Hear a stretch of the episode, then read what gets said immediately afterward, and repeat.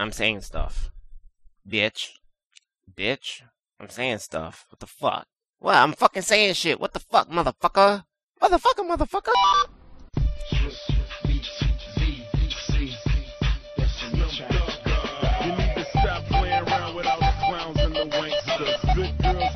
Get down with the gangsters.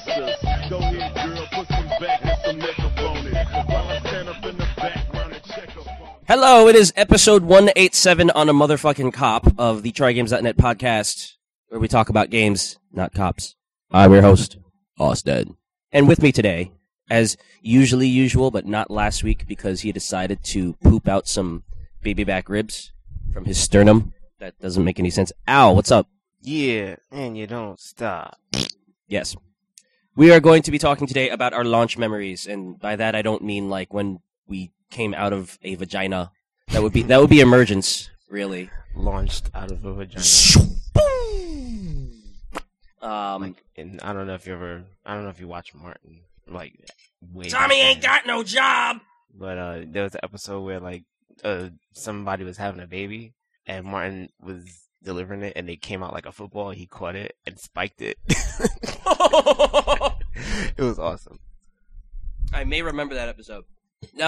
No, we're not talking about baby launching. We are talking about console launches, system launches, um, including portables. So, I mean, people say, hey, portable is not a console. Yes, it is.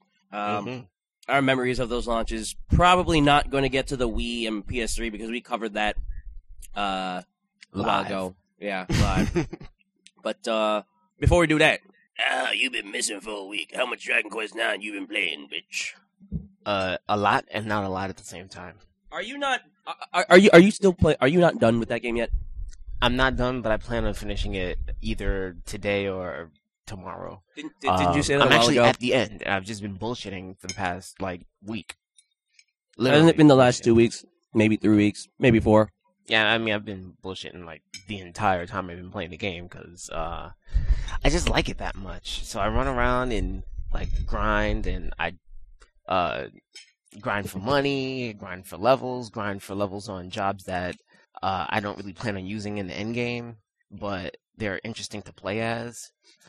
Um, uh, buying stuff from the DQVC doing quests, and um, I'm actually at the the final part of the game, and my time logged into the game probably now is like 85, 86 hours, Jesus fuck! And um, of course, 85, 86 hours is easy to do in a portable game, because you can play like during your lunch break at work, or for me, I could play Yeah, while doing stuff at Doing work the that I don't need to pay attention to. Mm, yeah, and uh, you know you can play while waiting after work uh, for the gym to empty out, so that you can go in the gym and not have to deal with a bunch of old dudes getting naked in the locker room. You'll love it. You like wrinkly balls. ugh, ugh, nasty. And it's old balls yeah, ew. So um, all over your face, bitch. no, no, no, not not that kind of locker room. Balls. balls. So um right now I'm actually in the final dungeon Yeah, you are. and um my main character I leveled up paladin which is uh, a a class that you unlock later on that through a quest uh to 38 or 39. I'm pretty sure it's 38 cuz I'm waiting to get 39 so I can throw it back in my warrior who's already 39. Um then I have another character who I actually initially leveled as a priest, but then did martial artist, and now he's a 39 martial artist. Uh, I have a character that I named Sunzer, and he started out as a thief, which usually is the case, and then I wanted him to end. I wanted so him is to is end. all, up- is all are all instances of Rob in video games thief monk hybrids? Yes. I initially wanted him to go from thief to martial artist, but he wound up becoming ranger. And Are, are we allowed to talk about the nature of why this is so funny Sure. to us? You go ahead. Um. Well, you want me to talk about why it's so funny? Yes. Oh well. Ever since we were kids, uh, Rob's been renowned as like thief extraordinaire, and um, I I could tell a million stories about it, and I won't but I could. You've heard him on the podcast, folks. He he he, he hated Assassin's Creed because it crashed, and then when we told him it's because it was a bootleg version, he said that he didn't give, give a shit that it the bootleg version should work. Yeah, that's one thing. Um, yeah, the, there's also the uh, the Try Games does not support. Uh, I mean, does not condone. Try uh, games and not, does not support condone or or or or like or piracy endorse. or endorse piracy. Uh, but then as he grew up, he was doing martial arts, Oh! and now he's a, a quite the martial artist. But He could kill you with a finger. pretty much. He probably he, he that's not even a joke. He probably could. and uh, so that's that's why in the video games usually if if there's a customizable class kind of thing you can name your characters and choose what they're gonna do the thief usually winds up being and then that thief usually takes his skills and becomes a monk or martial artist I'm gonna take my talents down to South Beach. and honestly i am gonna plan like for the end game once i finish the game i'm going to change him into a martial artist and uh, have him only use his fists Oh shit! and um he's gonna like, Is is he gonna shut- is he gonna do a jump kick with a lens flare at his toe? No, no, he's not. Because Aw. they don't do jump kicks in um in in the game. Do they Sorry. do lens flare? Uh, I haven't seen one yet. Oh, Um, I, I guess now you can tell that it's tr- truly moved into the 21st century. Lens flare is now out of style. yeah, It, it makes very me sad. very much out of style. the end of an era. Dun dun dun. Uh, I also played a little bit of New Super Mario Brothers Wii. Yeah, you did. Live, and now we're on World Eight. Uh, we're actually not on World Eight, but we warped to World Eight from two different stages. Oh shit! Um, and we did a couple of stages, but they're really brutal. So we went back to trying to go through the regular game, and we're actually we just finished the mid castle of World Seven. So we'll be finishing off uh, Wolfgang von Koopa. No, not Wolfgang, Ludwig von Koopa, and uh, then going on to the brutality that is World Eight. And I was hoping to finish that before Tuesday. Because, Yeah, you uh, were. well, my goal was to finish two games before Metroid Other M comes out because I definitely want to dedicate my resources to playing Metroid Other M. The galaxy is at peace. Galaxy ain't at peace no more, bitch. Bitch. Uh, so The last Metroid is in captivity. not anymore. The galaxy is at peace. The last Metroid is dead. Oh, yeah. Spoiler! Oh my god! Spoiler alert! Jesus Spoiler alert. Christ! Yeah, the moment you buy Metroid Other M, you get spoiled. Yeah. The moment you look at the uh, What about this all those extended- people who didn't play Metroid 2 on the Game Boy? Well, then you would Fuck you you. spoiled them by saying the last Metroid. Is in captivity. Exactly. The galaxy Um, is at peace. Peef. Peef. No, no, they're like Teeth, peef. Piff. Piff. Use a teeth, motherfucker! Um. Yeah. So that was that. And, Yeah, it was. Um. My latest in uh, the Xbox saga. Oh. I I went to GameStop yesterday and asked about their trade-in policy slash Ask me about much, my you know, wiener. the information about trading in uh, the Xbox 360. And uh, basically, right now the Xbox is worth fifty dollars Okay. with the with the controller, fifty dollars, And, the hard drive? The hard drive is ten for twenty gig. Okay, so the de- yeah, so th- so that, that that awesome deal is off definitely. Oh, that awesome deal off. I read, I was reading online. Yeah, that, that was that awesome was deal gone a while ago, It was only in effect for two weeks. which is really stupid because there weren't that many that were in stores for the first two weeks. Right, but I think that there are many, many, many more people who went and sold back their Xboxes. Oh, in during, anticipation like, the first for three it. days. hmm Yeah.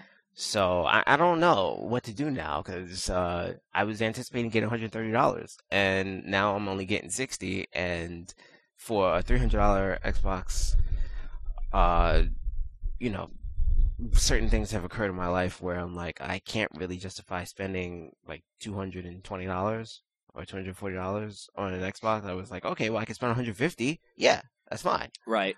So I don't know what to do. And on top of that, uh, I'd be gambling anyway because my Xbox 360 is is it's rather unstable. I went and tested it uh, with four games, and check this out. I tested. I'm checking. Uh, I'm I'm checking. All right, good. I'm checking. Burnout Revenge. I could not actually get into a race. DJ Madden- Atomica ain't doing Wait. his job. Madden NFL 10, I actually was able to play half a game, and I probably could have finished the game but I needed to quit and try another one. So I'm surprised that Madden worked, but Burnout Revenge didn't. Uh, then I played Oblivion, and maybe it's the nature of the type of game. I think it's uh, which what kind of memory is being accessed. I think it's a memory issue because uh, of you'll you'll understand further as I continue. Uh, Oblivion worked no problem. Huh. And uh, let's see. I don't understand how Oblivion worked no problem, and I thought maybe it was a graphics problem because uh, it, it seemed to be related to like graphics in, in some sort of way. Like I would load up Burnout Revenge, and it would get to the race itself, and then it would like put up a graphic and like freeze right there in the graphic. Oh, And another thing I forgot to mention was the very first time I turned on the Xbox was, you know, it was like a f the first time in a couple of weeks. Because when I Right. said I was playing um, Assassin's Creed 2 and it crashed every 15 minutes, oh shit. I stopped playing my Xbox completely. Then I turned it on the other day this week to um, test to start testing it out, and I got an E71 error. Which- Apparently, nobody knows what that is. And that was only once. I thought, oh shit, you know, now I gotta, I can't. It's a fucking dud. right. Then I turned it back on and it was working, and then I tried to do initial setup and everything like that, and I created like a fake profile, um, which I have to delete. and then I just What did you name it? Player one. Oh, Um, yeah, I know. I, I knew it was gonna be deleted, so why put any effort into making a name or avatar? Bojangles. So, uh, It in order to like fully test it out, you. I disconnected the hard drive and disconnected the network, and all I had was the pl- the playing charger because I hadn't charged my battery in the, the amount of time, so it was dead. And it's unreliable anyway. Um, the other two games I tried. Oh, the other game because I said three already. The fourth game was Bayonetta, which I had gotten recently for twenty bucks, and I could not pass the intro. the The way the game starts is like um, it's almost cinematic because uh, they have this like kind of uh, opening where they describe what's going on, and it has like a moon and And then they show her titties. Yeah. And so then the clock tower, like the top of the clock tower, like breaks off and is like falling through the sky. And uh, I think it's, as far as I remember, I think it's Bayonetta's mother. But um, because I never Mother got past Netta? the whole freaking intro. But um, it's some other woman and a woman who I believe is Bayonetta's mother because of the demo. I remember something about her mother being chastised and shit. But anyway, uh, I could be wrong. Who cares? they are standing on this clock tower that's falling down, and all these like en- enemies are popping out out of nowhere, and there's narration going on. But you can fight the demons while the narration's going on, so it's basically So it's like, like, an interactive story scene. yeah, and they're talking about like the background of the story, and it's supposed to be like this really cool kind of narration plus all this crazy action going on at the same time, almost like a juxtaposition of calmness in the narration and intensity in the the the actual That's high art there, my friend. High Pretty art. High art. and I the game actually froze at two different parts. I it froze and then the narration was still going on. and I was like, "Oh my god!" They're dead. They're all dead. but it wasn't They're repeating dead. like that. They're all dead. Um. So I started over again, and after I started over, it went a little bit further, and then it crashed again. And I'm like, "Oh boy, oh do." So I mean, what you eating? I'm just actually cleaning my teeth. Um, I had a good breakfast this morning. Yeah, you did. What was his name? oh, yeah. Ew. Uh, That- continue. that's sorry. all I've been playing actually. Um, I'm actually gonna. I'm, I'm charging my PSP. Uh, Yeah, you I are. was. I was under recommendation to try out the Phantasy Star Portable 2 demo from my coworker. Oh, the um, the uh, Phantasy Star Online con- uh, continuation, or is that like Yeah. old school? Okay, so I think the- Phantasy Star Portable 2 is like Phantasy Star Online. Um, and it's. It, he says that it's kind of weird. The controls are kind of weird. I think they're like the DS version. Oh, Yeah, and I'm like, okay, well, I'll try it out. I mean, I like Phantasy Star Online, but uh, the demo's free, so why not? that's how they get you. First, it's it. always for free, and then they start walking up to you with a trench coat, saying, "I got some more shit for you." Ew. It's called Uh, crack that's all right. cocaine. You are the crack cocaine. Your face. Your, your face.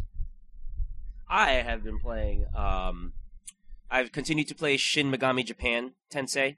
I think I told uh, Pete about the uh, demon fusion aspects of the game last Mhm. episode, which has made the game quite more interesting to me. Um, I will repeat my sentiment that I still like Etrian Odyssey as a game better. The reason why I bring that up is because they both use the same engine, so they're very similar. Mhm. But you can't do any demon sexing in that game, so that this one has the one up on that. But yeah, uh. I, I, I'll. It's it's interesting enough for me to continue playing it to completion. Uh, I think I've already put like eight hours in, maybe seven, but um, which is which is a lot considering how I really only have like an hour a, a, a night to play at most. Mhm. Um, but I, I see myself getting pulled away from it by a, a highly superior game um, at the drop of a hat. Like if I like, and I'm not saying that Puzzle Quest is highly superior, but if I were to pick that up again, I'd probably get sucked into that just as easily. I'd probably get sucked back into Suikoden Tierkreis, even though I beat it already and wrote a review on it. Um, you know, so uh, but what I what is actually notable that I've been playing is uh, let me get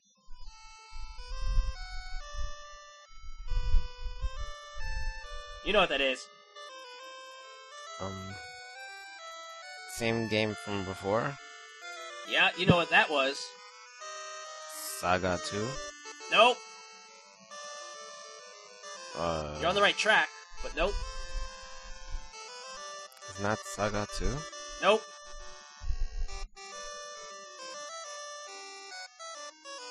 Almost.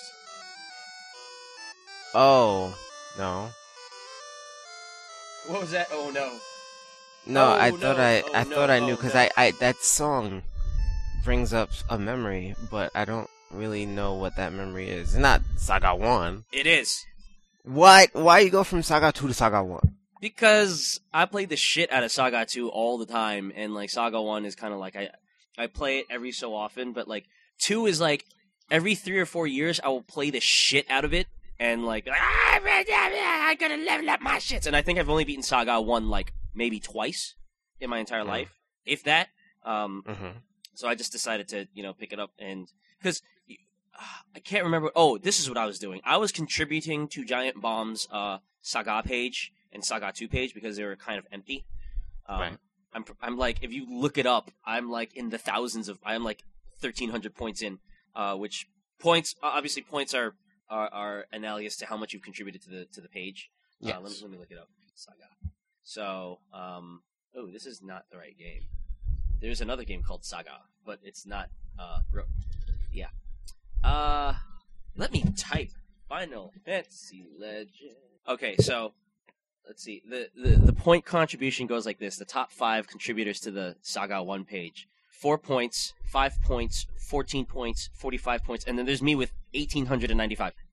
so I was like, because I really wanted to fill it out, Mhm. and so I'm like, oh, let me do um, let me do like like a synopsis of the story of the game, which is pretty much just like what you know describes everything that that happens in the game, Right. Like fighting the fiends and all that shit. And so Mhm. I, I, you know, some stuff I forgot, so I was looking up stuff to try to remember, and then um, I found on YouTube this one guy does this series called Let's Play, and he does like Let's, Let's play Final Fantasy Legend, Let's play Final Fantasy Seven, Let's play uh, Terranigma, and so he'll literally just Mm. record himself playing a game and talking about it, which is pretty cool. Um, Okay. It's like a ve- it, it's it's kind of like Giant Bomb's endurance runs if you've ever watched them. Probably not. Um, no. I mean, they- I saw a like one half or one portion of a uh Deadly Premonition endurance run. Or, just oh, right for the music. Yeah, for the music, and because I had no idea what the game was, I'm like, why is everybody going nuts over this game? And I figured it out. Uh, It just it's stupid. But, yeah, keep going. Sorry, I was just thinking about the WarioWare game that somebody made out of that. Press eight, die. Die. Um, yeah. So so it's basically like that, and so I, you know, I was you know I was watching it with the intent of remembering what happened in the game, but then I just got sucked into just watching this guy play it, and I'm like, huh, I should go back and play it because it's this game is like ganked. It's fucked up. Um, I mean, it, it doesn't tell you when your stats level up. It it doesn't tell you when your mutants gained new skills. So like i- in Final Fantasy Legend 2 and Saga 2, like when you win a battle and like your stats go up, it'll say, "Oh, X's stat, X's strength increased." Right. And if, if your mutant gains a gains an ability, it'll be like, "Oh, um, Sunzer dropped fire and gained flame." You know. Um, hmm This one it just says you in battle, and then like you go into your menu, you're like, what what the fuck? I lost my spell. God damn it! You know, it doesn't. it's fucked up. Um, but like there, it's it's also kind of we- weird in that nostal- uh, appealing in that weird nostalgic way. Um, there there is a skill called ESP, which I had no idea what it did. So I literally like just before the podcast, I went and looked it up, and what it does is it increases the chance that your mutant will increase uh, will uh, receive a level up in its in, in his or her mana? Hmm and because because you know weapons in this game are expensive and like it's that stupid limited use type of thing where after you use a weapon 25 times it breaks and you have to buy a new one. Um i try to like have my mutant waste her turn and not like not cast a spell or not and so i was like i gotta find a spell that really that like has a lot of uses and this esp thing has 25 uses so i'm like all right and throughout this entire playthrough, like I keep on checking my stats because I forget that in this game humans do not level up by doing stuff. They level up by drinking potions, which is really easy to exploit. Yeah. So, but the mutant is the one is the only one that levels up by doing stuff, as far as I know, or as far as I can tell. And so I'm check, you know, I'm checking the human stats. I'm like, why aren't they going up? And then I finally remembered, like, oh yeah, that's right. And so I started checking my mutant stats, and I'm like, I am in like, I'm maybe 25, 30 percent through the game, um, and my mutant's mana is at 99.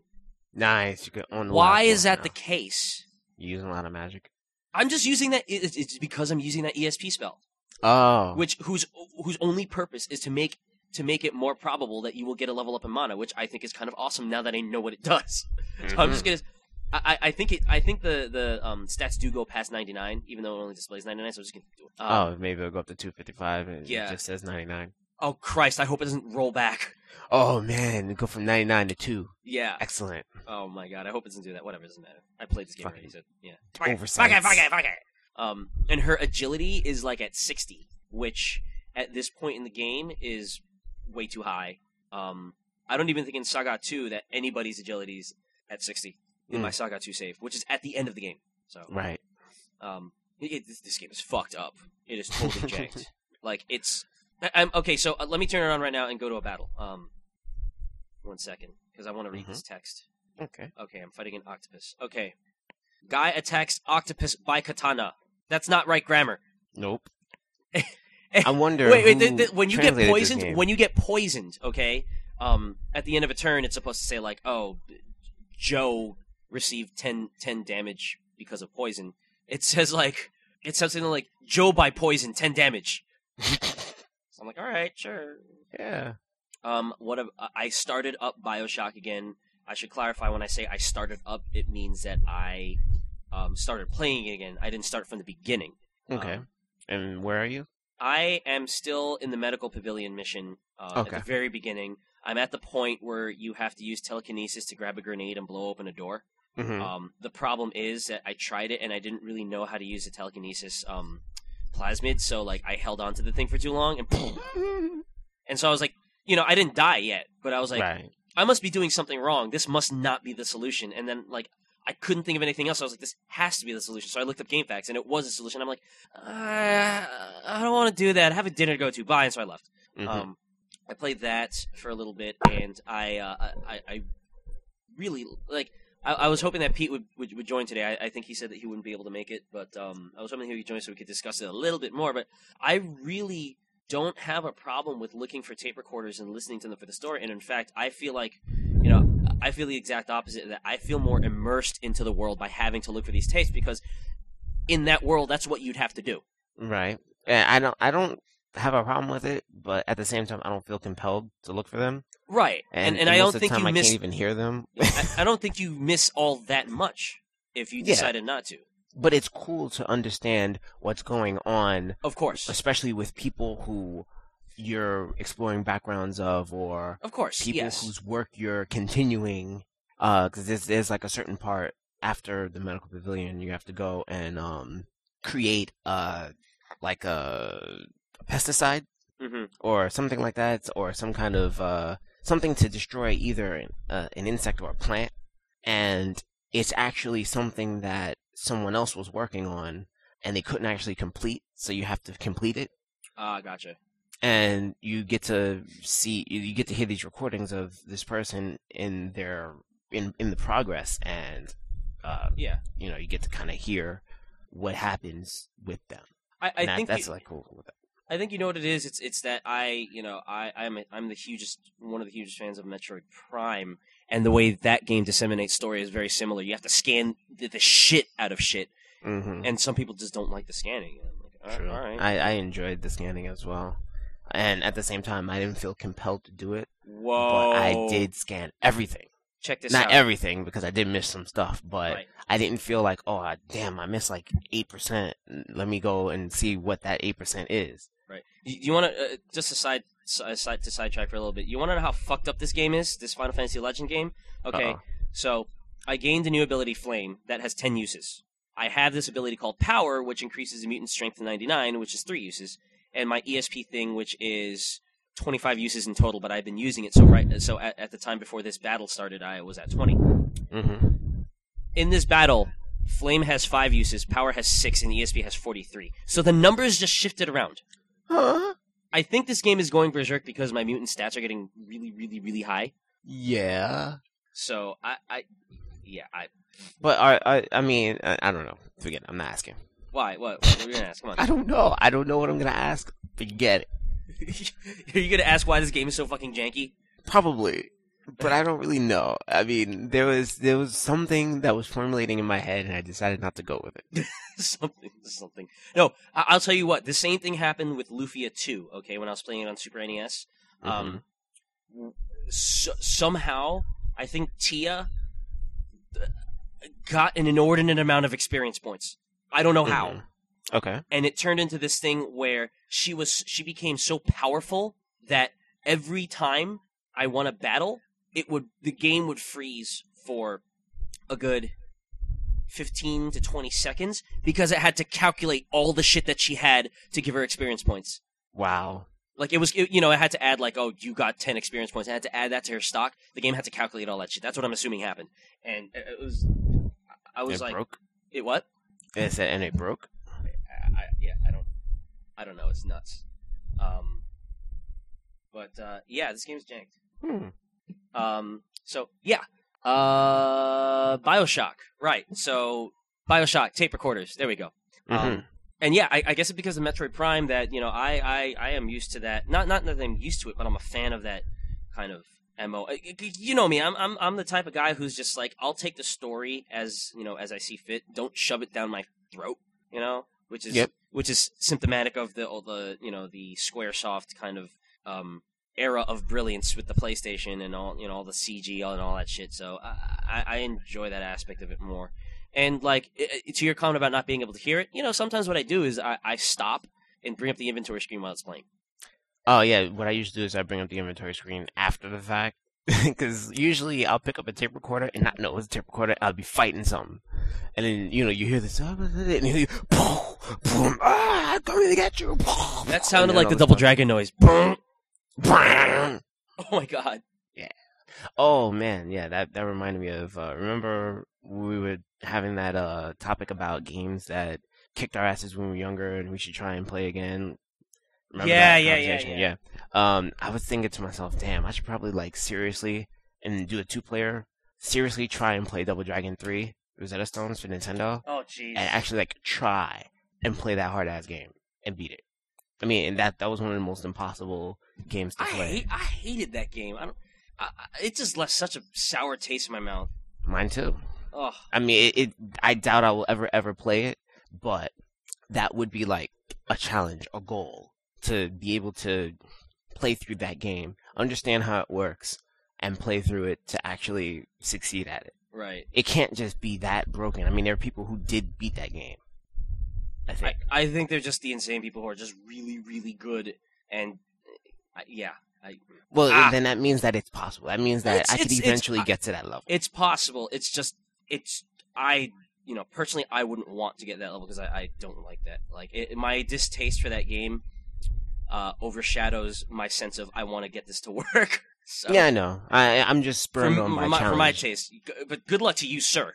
I think you should do like a yeah, like but see, then YouTube I would series. have to a buy it, um, because I don't want to, you know, like deal with any kind of knockoff controller to do that, and then B, I'd have to get my Nintendo out of the closet. Like I, I was thinking about pulling my Nintendo out of the closet to actually play Golgo 13 since I bought it like two years ago, and uh, I was just like, eh, you know, I need to actually buy like a real official Nintendo controller because those NES Maxes hurt my thumb. Ah. But Oh, is is that what you currently have? yeah, I have two two Maxes. Um, just wait for a WiiWare download, uh, a, a Wii Shop download, and uh, yeah, right. Like there's gonna be a Wii Shop download of that uh, game. well, you never know. Well, let's see. What do we have there? Uh, let's continue on, and I will uh, search Wii.Nintendo.com to see if Yeah, you will. to see what Double Dragons are there. I know Top Secret Mission ain't there. it will never get there. I don't even think Victor Kai is around anymore. Well, I, they they they find some way to get the rights. Do they want to? That's a good, good point. I mean, point. granted, they have some game I've never heard of that released this week called Euphoria: The Saga by Sunsoft. oh It is man, a- Vic an action Ireland, adventure game. Victor Ireland, thank you for living. Victor Island. Uh, Victor Ireland is the guy who um I ca I, I think it was Working Designs or Game Arts. No, Working Designs because Game Arts is the, is the developer. He was the one who did all the Lunar shit. Oh, oh, okay. Um, Lunar and pre- pretty much anything that Working Designs localized was him. hmm Before Wa- was- I, I mean, I, I- that, that's under. an obvious. That's a stupid statement to make. It's so obvious because he was Working Designs. That's kind of what I meant, though. He was Working Designs, so anything. he is Working Designs. he is Working Designs. Double Dragon. Only the first one is out Uh, for Virtual Console only the first, not even two. Nope. Two's the because that's Acclaim. And Oh right, get on that, Al. oh, so then odds are three won't even come out because that's Acclaim as well. Oh boy. Get on that. Like I really want to talk to people who Who wait? Who bought the who bought the Acclaim brands again?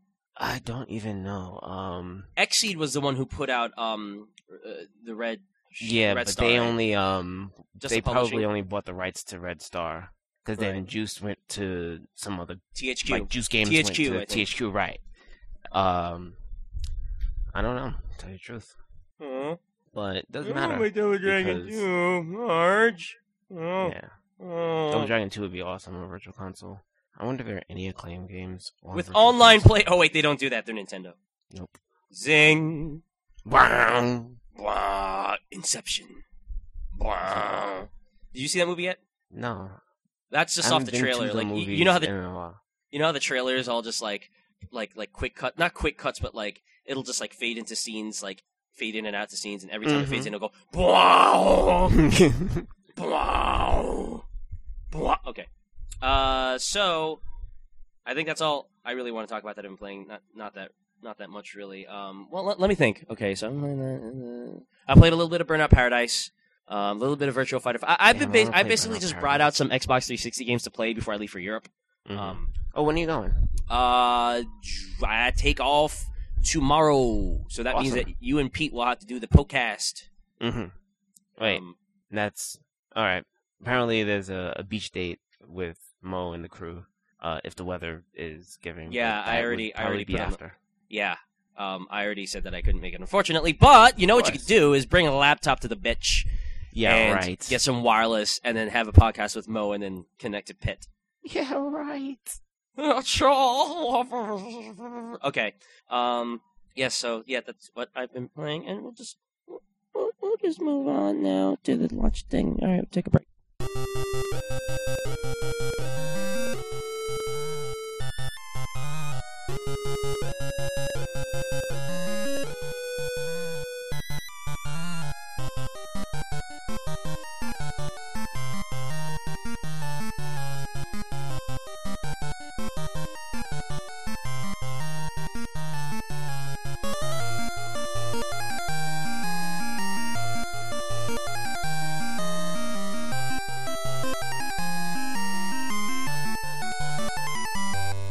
Last episode? I have not. I don't have a, a Zune anymore. I mean, I have a Zune, but I have no way to listen to it. So it- now I can only listen to, to? CDs. What happened to it? Uh, the Zune is fine, but my uh, little car thing, lighter adapter, the Oh. lighter adapter apparently doesn't work anymore. It just I suddenly gotcha. did it. So You should you should just Uh, get a pair of headphones and get arrested. no way. I see people driving like that. I'm like, dude, you can't even hear anything around you. What if somebody's like bleep, beeping you because you're in their lane? You're Right. screwed. Um, but yeah, I've, I've only been listening to, to CDs at the moment, which What are those? I mean, at least it's good because I bought some new CDs, and usually I get overwhelmed with the amount of music I have on my Zune that I never really get to listen to new stuff that I buy. It- it's a good thing Pete's not on this episode because then he'd be like, "Physical media, no." But we're not here to talk about Al's broken Zune phone phone. Ah, lighter charger thing. We're here to talk Yes. about long charge. I think. So, hmm um, I will say just to summarize, uh, I have experienced the Super NES launch. Um, the what comes after the SNES? I can't even remember. I experienced the SNES launch, um, the Game Boy Advance launch, because I, I never really did anything with the PlayStation until it was like a hundred bucks. Um, Me too. Which oddly enough was when like all the games that I played for it came out. Um, yeah, I think we bought the PlayStation at the same time, didn't we? hmm from the same store on 14th Street. Oh, that store. Uh the the um I guess the I I mean that that that that is part of the conversation. It's not just launches but your first experiences with the system. But as far as launches go, not that one. The Game Boy Advance launch um and then from from the Game Boy Advance No, not from the Game Boy Advance. From the Dreamcast on, I should say, uh I was eh, No, no, I shouldn't say that because PlayStation 2 I really didn't pay attention to. Um Game Boy Advance, Dreamcast, although those are in reverse chronological order because Dreamcast came first. Um, and that was thanks to you that experienced that launch. Um, Mhm.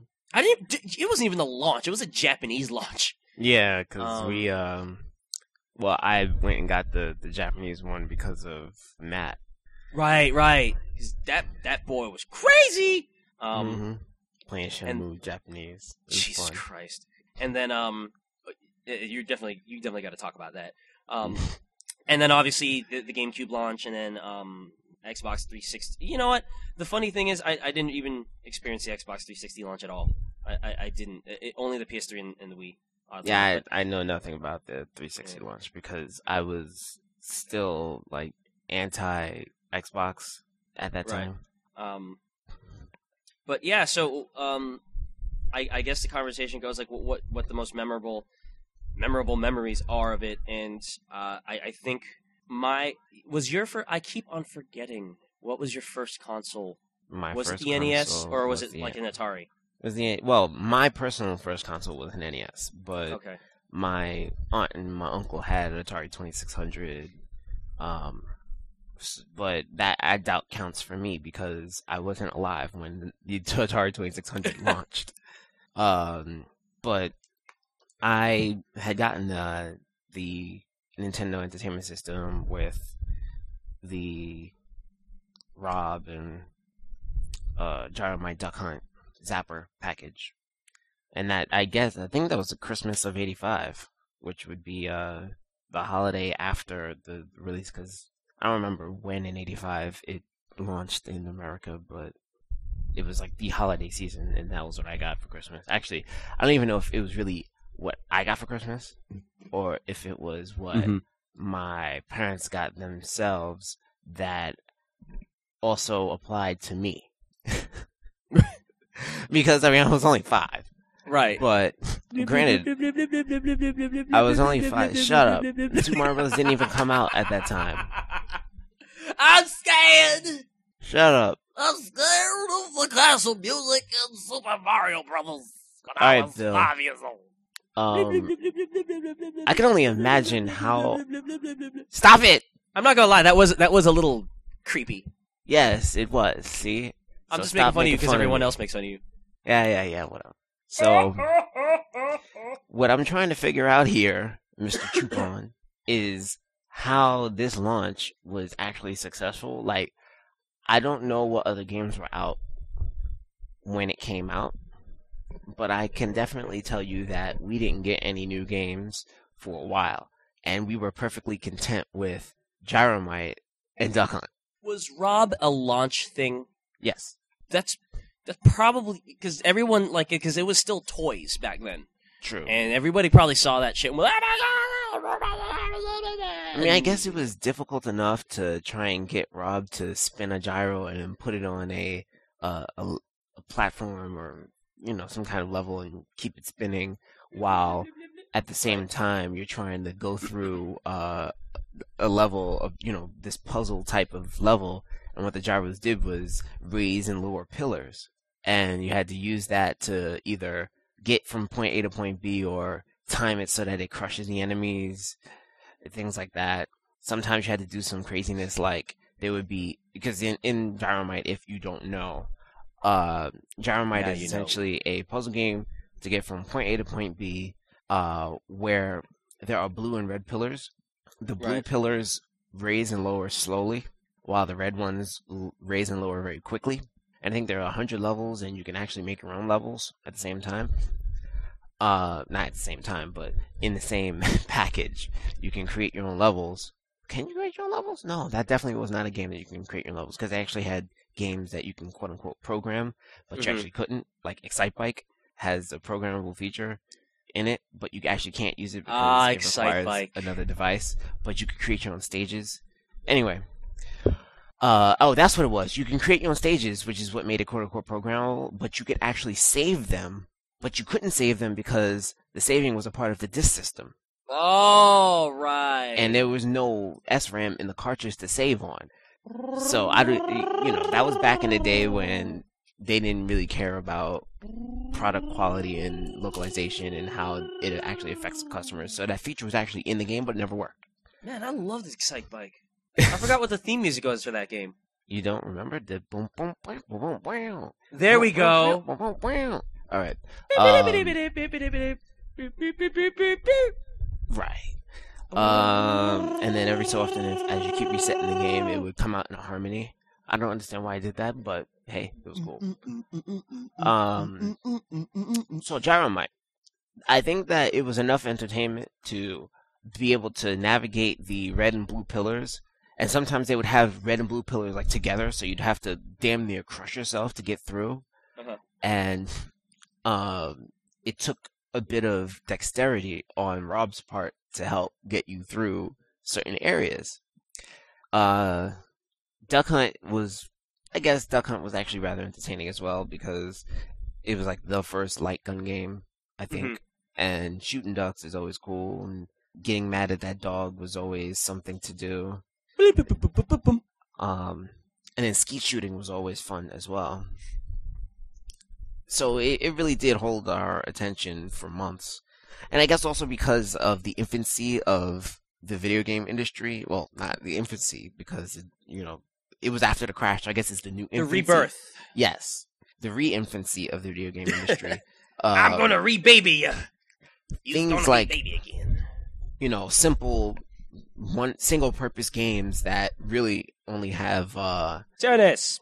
like five ten minutes Golf. of true variety they were able to last us a long time because that was still in the era of you know games like combat and games like uh space war and asteroids missile command where one stage just variations on one stage um in one type of play or a couple of types of play but they were just minor variations of the same premise combat you have Right. two tanks you or four tanks where both tanks are controlled by the same person uh, in formation, and you have to just shoot the other tank. And the only variations are what the level looks like, uh, whether the bullets bounce off walls or not, and uh, you know, silly little things like that.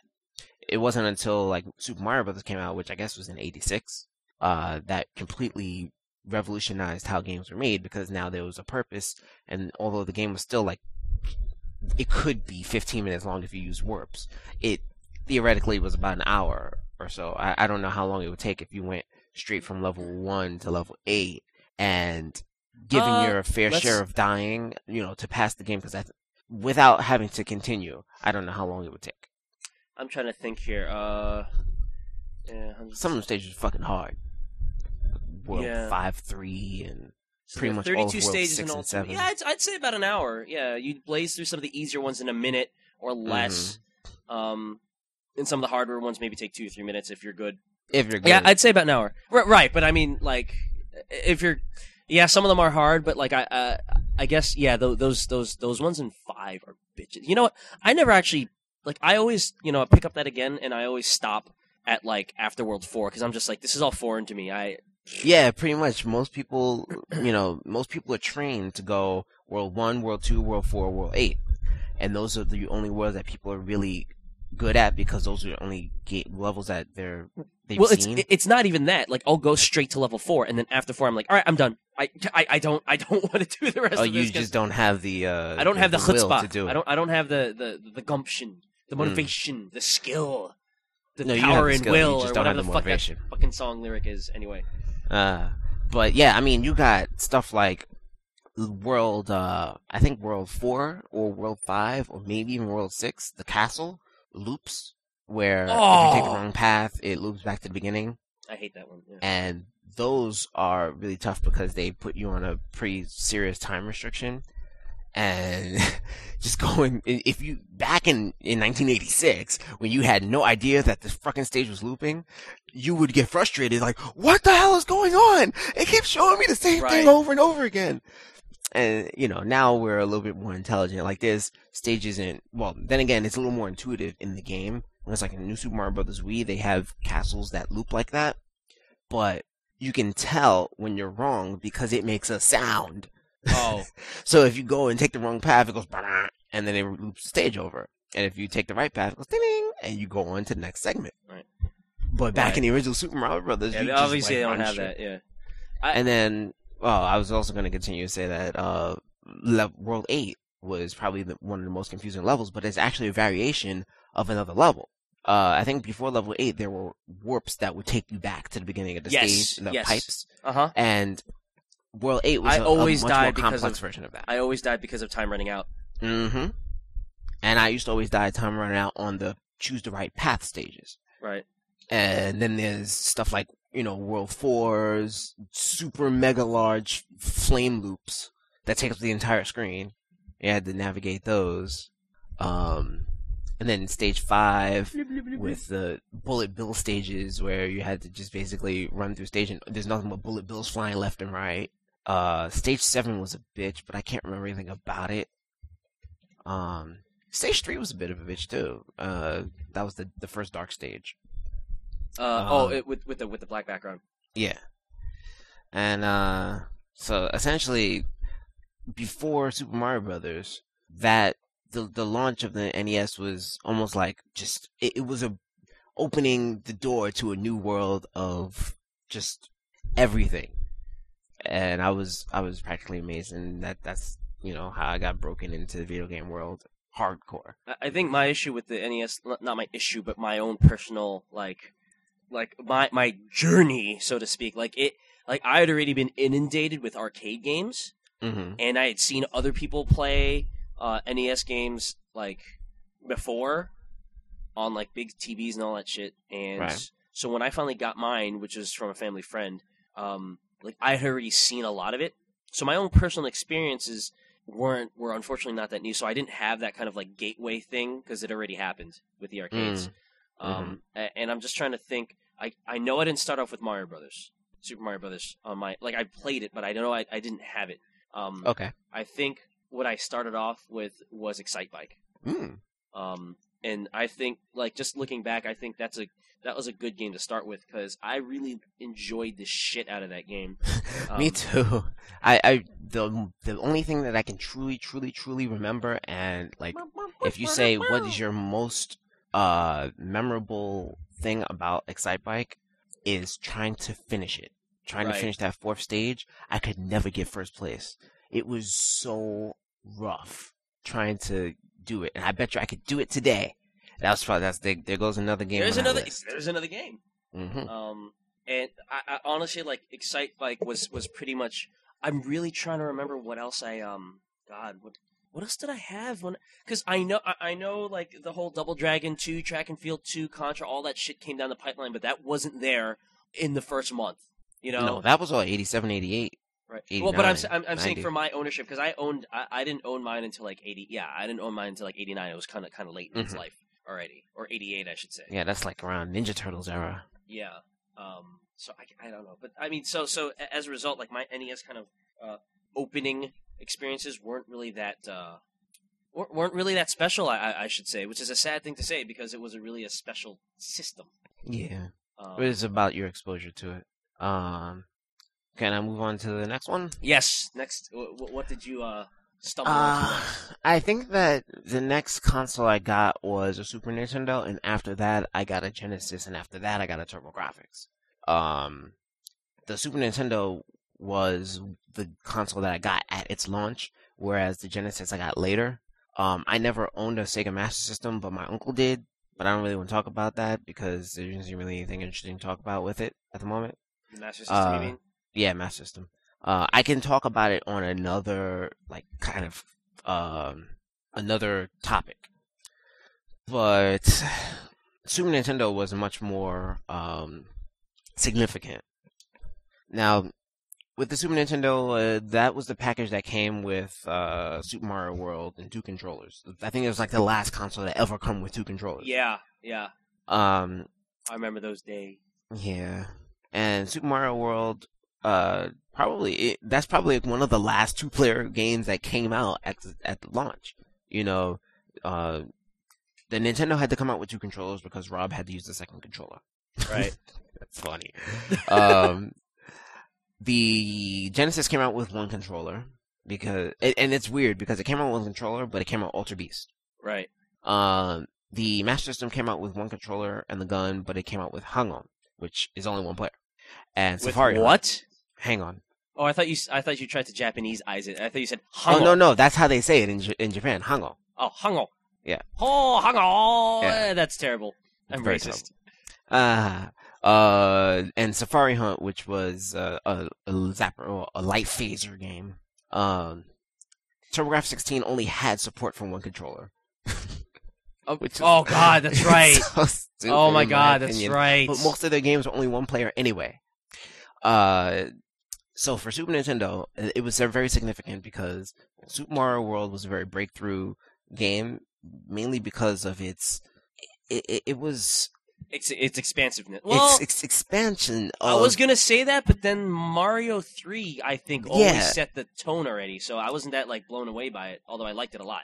Hmm I think I was blown away by the implementation of like uh, it's not even implementation because it's an expansion of Mario 3's implementation as well. The whole map and moving on from one type of world to another type of world instead of going A B Right. C D, you could go A C F E D. You know, you can go out of order into certain stages. Uh, Yoshi was an awesome mechanic. The the, the change in the uh the display and the the, the in, entire multimedia experience was really Right. what kind of caught me. Beautiful colors, the the music. Um, I'm trying to think of any other games that I had gotten in the next couple of months because when I got the Super Nintendo, I did not get any other games for a while. So it was all about playing Super Mario World over and over and getting better at it and going through all the Right. worlds and learning all the nuances, which is something that people don't do anymore. You know, and, and uh, well, at our age, we don't have the time to do that. Right. But Which is sad. yeah, Old it's sad, but mans. that's life, you know. But even kids, I mean, all right, kids do do that. Uh, you know, they play Gears of War and they play Call of Duty, and they learn nuances of competitive multiplayer primarily. Uh, I know that that occurs in those types of games, but there are rarely games with, with, the level design that was set out for you already that you exactly. learned exactly. And, and, well, I mean, okay, getting it happens, at, competitive maps scale. are is kind of that thing. I mean, like like learning a map, I think is is still legit. That's true, and in doing intuitive things with maps, like when people used to do crazy stuff uh, in Unreal Tournament and uh, when people used to, well, people still do kind of do crazy stuff in Halo, Halo 2, Halo 3. Um, but with the Super Nintendo, there really isn't much else that I could say about the launch. I actually still have my Super Nintendo from launch. It's all discolored because of different Aw. types of plastic. yeah. Um, I actually have one controller from launch, and I'm about to sneeze. Achoo! Did you hear it through my mute? No, but I made it for you. Ha ha ha! I win again. Um, I uh, win. I actually have three Super Nintendo games. uh, I believe I've mentioned what they were on a previous podcast, but I'll just say it again. Uh, Super Bomberman, of which I wish I still had the multi-tap and four other controllers, because that is a game that still stands the test of time, Mhm. multiplayer. Uh, Mortal Kombat, which, uh, out of all the fucking games I have, why do I still have The, that? oh, the, not even two, but the first one. yeah, the first one. the first the, gimped the one with no blood and bad gameplay. Exactly. And uh, Super Metroid. I actually have four games. I have uh, Metroid, Mario that's a good RPG. game- That's a good one to have. I my SNES launch. Um, the, the funny thing is that it launched on my birthday on August 23rd. Oh, nice. According to Wikipedia, but I actually got it as a Christmas gift. Mm-hmm. Um, I think the the funny thing was that I had been clamoring for this thing, and like my folks were were rightfully so were were skeptical because it's like you just you know you have this NES and hmm you know what's going to happen to all that old shit. And people were talking about the adapter and everything and i thought i was like they're, they're going to have an adapter that lets you play all the old games. And they're like are you sure? And obviously it never came out but it's not like it's not like i threw out the nes i still had it and i kept it there you know so i still played it. Yeah, you Um, know that was a concern in my family as well. Like, will it play the old games? And now, just looking back, I'm like, it doesn't really matter because we never threw away the old console. right because it, it- the thing is that they thought that we were that we were going to abandon it like because Mhm. it's like it's not like it's not like the traditional toy where you get sick of it and then you throw it away it's like no this toy has other toys that are played in it and you throw those away Yep. if if you don't like them so like you're already abandoning stuff that that you know what i mean but they don't it, that that wasn't you know part of their perception at the time Mhm. um but i so i got it as a christmas gift and the funny thing was like I had been clamoring for that thing so badly that I had a dream that I got it. Nice. Um, like in, during Thanksgiving, I had a dream that I got it, and it was so weird because I opened the box and I and I touched the controller for the first time, and then like I put it down, so it had the four buttons, and then I went back to the controller, and all of a sudden it had a W button. so the thing was like sprouting buttons, and I'm like, what? And, and then I woke up and I'm like, I looked down on my bed, I'm like, I don't have it. Um, but yeah, so I mean, I started off with, uh, as everybody else, everybody else did, with Super Mario World, and um, I remember at the time not actually not being impressed by it visually Hmm. because you know it didn't it didn't look my I guess my kind of um my kind of uh, uh, I guess standard for lack of a better word for what I would be impressed by visually was like big sprites kind of like um that that looked more realistic and that had smoother color blend like like for example like at the time I thought Golden Axe was a pretty good looking game Mhm. for what it was. Like, you know, it had big, meaty sprites, and the art style was very kind of like realistic ish. Right. And so I thought, I thought that's what good graphics were. And so when I saw Mario World, yeah, it had a lot of colors, but like, uh, you know, Mario looked kind of squishy, and like the backgrounds were all weird. Like, it, it had that kind of like that that that art style to it, where like um the the not the trees, but like there there was this, there, was- there was a shit in the background that was like like very angular. I don't know what they were. Were they Mhm. structures? Were they plants? What were they? you don't know, but they were Okay. angular and they were just like sticking out of you know sticking out of the um of the sky. And I was like, "Uh, all right, this is so it was just kind of weird to me, and it looked very childish.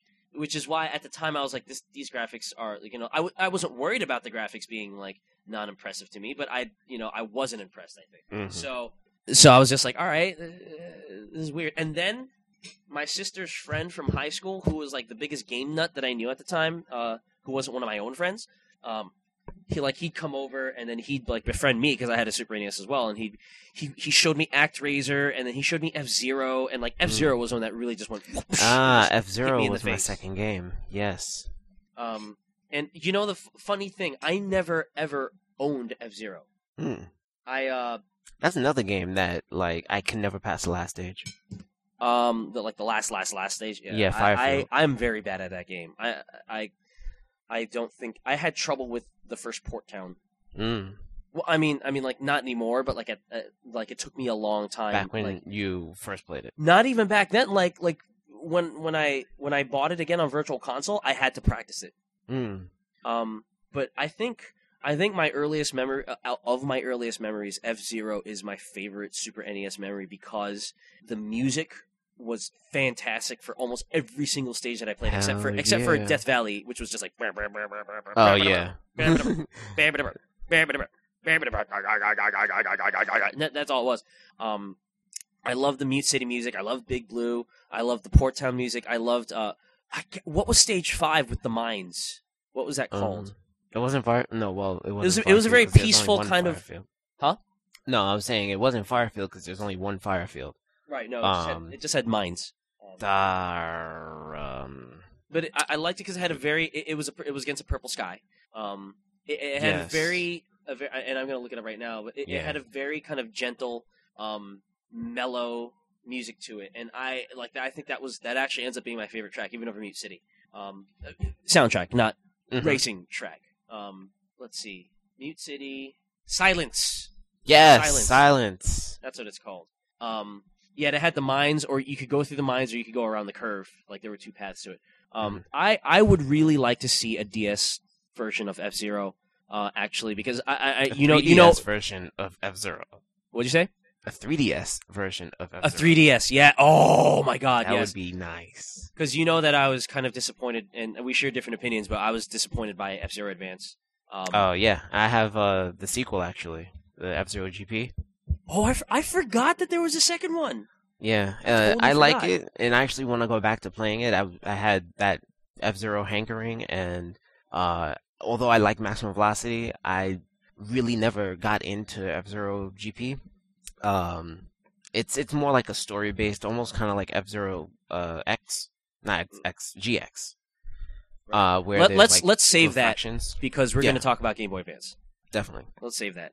Um, I think after F Zero, then like just watching my sister's friend play ActRaiser and just being that was when I was like, like F Zero was like technology, and then ActRaiser was like art. This is a type of like realistic art style that not realistic, but you know what I mean. It was more round. It was it, it felt more organic and less cartoony Right. It was the type of art style that you were that I expected out of like yeah.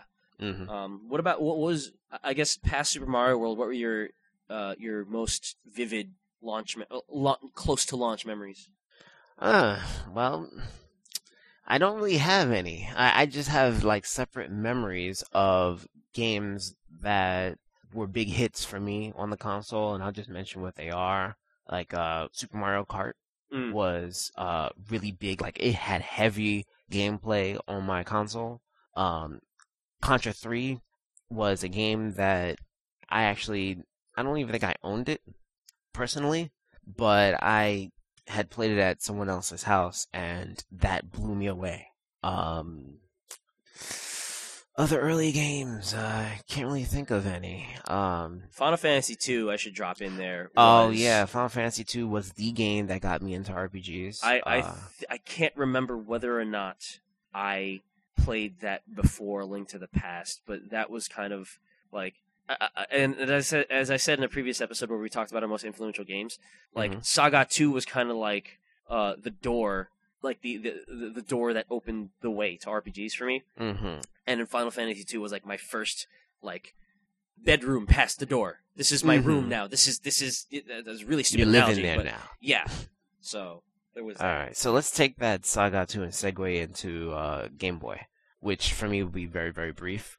Uh, I got a Game Boy, I forget when, but it was still being packed with Tetris, which of course is the number one selling like either Game Boy game or game of all time, because it was packed in with just about every Game Boy.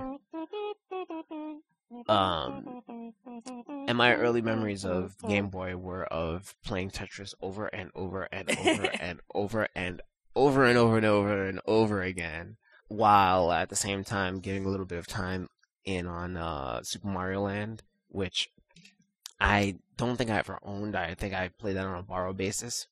Um, that that game was janky. that game was very janky. I hated It was rough. It was game. it was I rough and tough. Hated jumping. Um, I also played Motocross Maniacs, which was supposed to be like a, I guess it was supposed to be an Excite Oh. Bike clone. Yeah, I was gonna talk about that when we were talking about Excitebike. Then I was like, let's let me hold it back to the Game Boy. I loved that game. Me too. I It was loved it that was game. uh kind of weird at times because you can like root yourself in the ground and stuff. right. Uh, but But I like the loop de loops and shit. I was like, ah, I don't Yeah. need Sonic the Hedgehog. um, but th- there really isn't much else uh to talk about with Game Boy because there were so few games that I had access to. I think. Yeah. is the best way of explaining it. Um, but then I'll move on to the Genesis, which is also really short. Oh, oh, oh, hey, hey, what about me? Oh, you? Oh, I, I'm You keep sorry, I thought running you were- running ahead, sir. I'm running ahead. We Oh. we have nine minutes. I know, but uh, uh, for the Game Boy, I think the, the funniest thing was I never owned one until past like way past its prime, like when I when I had already had a Super Nintendo for a couple of years. Uh, so my earliest memories of the Game Boy were borrowing a friend, a family friend's who lived upstairs, and like she had this big plastic bag with like all her cartridges in it, and again she, she was like, "I'm not playing it here, you take it." And so I think my the one that sticks out right now is Revenge of the Gator, Mm. which is a pinball game. A pinball. Yeah. Uh, that was the one that sticks out most with me, and I think at the time because of those types. Of, there's Revenge of the Gator. There was this this uh, shmup, and I liked those games that I played. When I finally got my own Game Boy, um, and I started like borrowing my friend's copy of Mortal Kombat, and I realized just how shitty some of the games could be. Um, I started playing the Mega Man games, and those just didn't feel right. It, it, like I started noticing all the little flaws and, and, and issues, and I think the, some of the last games that I had played for that thing actually ended up really impressing me and left and kind of like left a good taste in my mouth when I stopped playing Game Boy were Donkey Kong Land, which was an amazingly faithful adaptation of Donkey Kong Country. Like, oh, it was a late game. yeah, they somehow made the rendered graphics not look like vomit, like on black and white, and it made it play well. Like they pl- they mm-hmm. were good playing games. Killer Instinct uh, of all games. What? Really? Yes, I I, Wow. I I swear to God, you may not like it. People may not like that game, but they did a great job converting it to two buttons. Like the control, like if you ever played Street Fighter Two for Game Boy, that no. was a horrible slow mess. Killer Instinct felt like Killer Instinct. That and, and that is the key. Like it didn't have to have all the moves. It didn't have to have all the characters. Um, but it had a, a had a lot of the combos. Like they, they fit so much into that game. It again, it felt like Killer Instinct. If you must dabble in the dark Pete arts, TryGames.net does not endorse piracy of any kind, but just for your own curiosity curiosity's sake, just find it any anyhow anywhere, legal, illegal, whatever. Just like ju- I'm just saying, talking to you personally, like give it a shot Mhm. because it's it's so weird how they were able to do that, and then Capcom's version of Street Fighter Two was shit. Yeah. Um, but I played a version of Street Fighter Alpha for Game Boy, which actually kind of was good. So I don't know. There you go. Um, but yeah, and then and then Oracle of Season, Oracle of Ages. You had seasons, I had ages, I lost ages. I need to get that back. Um, but then okay, so Genesis, I have zero zero experience with Genesis, so that's uh, the floor is yours. Okay. Well, I had gotten it late in the game because um I was all anti Sega back then. You know, back in the early days of Super Nintendo Genesis and Nintendo Sega Master System, people were taking sides. I mean, Yeah. people still take sides now. for show, for show. I think it was a lot more fierce back then. With you know, especially with the Genesis does Nintendo and the Yes, yes. commercials, where between Game Gear and Game Boy, if you are, don't understand the spinach sound, I, I wouldn't say it's it was more fierce. I will say it was more frothy because we didn't understand the things we understand today. And so if there were forums but like like there were no forums back then. So like all the shit was just super childish. Shit is still super childish, but they're childish in a in a way that people still kind of find the time to look up shit and then use that as argument uh, ammunition as opposed to just saying, "Well, you're stupid." You know, like Oh, they, true. they they it's it's even more fierce because of that because people back up what they say sometimes sometimes. right? I, I and you don't really see much advertisement. I I mean, I guess it's still one sided. Like back in between Sega and Nintendo, Sega was really more inflammatory towards Nintendo and making fun of Yep. their games in comparison to Yep. uh, the Sega games. Whereas nowadays, the only company that really does that, well, did that, was PlayStation with Kevin Butler. Right. Uh, you don't really see ads from Nintendo. Or you've never seen ads from Nintendo making fun of their competitors, and uh, Microsoft they don't do that either. But uh, Right. with the Genesis, I got it with Altered Beast, and Altered Beast was a great game. Um, I had gotten some Sega stuff and Sega stuff. uh, some other things like I, basically I got my Genesis because my uncle had Genesis and he was big into Madden and stuff like that. and- no, it's not Mike. Master um, Ben. Why did you convert it over to Ben? I don't know. anyway, um, you know, he was big into Madden f- and football games, and I kind of liked football games, but I was more into playing um, stuff like Road Rash. Uh, that was a, a big like opening style, opening style, launch ish game for me. Uh, Opening style. there was of course Sonic 2. I think I got Sonic 2 as a bonus with uh that or Sonic 1, one of one of the two. But Sonic was uh it, it's a very memorable thing for me whereas Super Mario World was memorable because of its colors like Sonic was memorable because of its overall style and its attitude and things that Sonic did that Mario probably will never do. Um, Right. It's hard to explain, and I won't. So I'll move on. Um, see, we got TurboGrafx, which I'm not talking about because I got that like really s- super late, and there really isn't anything memorable except for the ending of Splatterhouse, which completely like, scarred me for life. And um, oh god. Uh, so the next thing that that released that we got was the Game Boy Advance, which we got together. Yes, uh, Upstate Games was was it Upstate Games or NCSX? It was Upstate Games, I think. I think it was Upstate Games. Yeah. Um, Might have been NCS though. and, uh, th- th- I think this one for me was the most special uh, involvement in a in, in a launch because it was my first. I will say it was my first real launch. First of all, I never what Didn't we get um? Wait, did we get did we did we get Japanese? I know I got a Japanese GBA, but wait, is it Japanese GBA? Yeah, uh, yeah we both got it. we both got Japanese GBAs, and did we get it because it was a Japanese launch? Yes. Otherwise, we wouldn't have gone to uh, Upstate Games because we wouldn't have needed to import it. Right. So this was our first Japanese launch, Well, no, not for you because you had the Dreamcast. But Dreamcast came after the GBA. Did it? Nine Pretty sure it did. Uh, wasn't Dreamcast? Wasn't the U.S. date for Dreamcast nine nine ninety nine and the GBA was two thousand one? It was. Yeah. Oh, so then it's our first Japanese launch. Our first. It was, it was my first launch and my only um, foreign launch, which means that I got to get it ahead of time. Right. So for me, that was pretty special. Um, and I, I think just the idea of playing Super Nintendo quality, not forget about Super Nintendo quality, okay, the Super Nintendo visuals, but 32-bit 2D quality game, like Saturn level, um, supposedly Saturn level games, because there was, it was supposed to be a 32-bit system, which is why Advanced Guardian Heroes is really bumming me out because that was really slow and it should have not have been that slow. Anyway, Yeah, but Um, and then Gunstar Superheroes is so much better, but that game has its own problems. yeah, uh, uh, yeah, I still like it.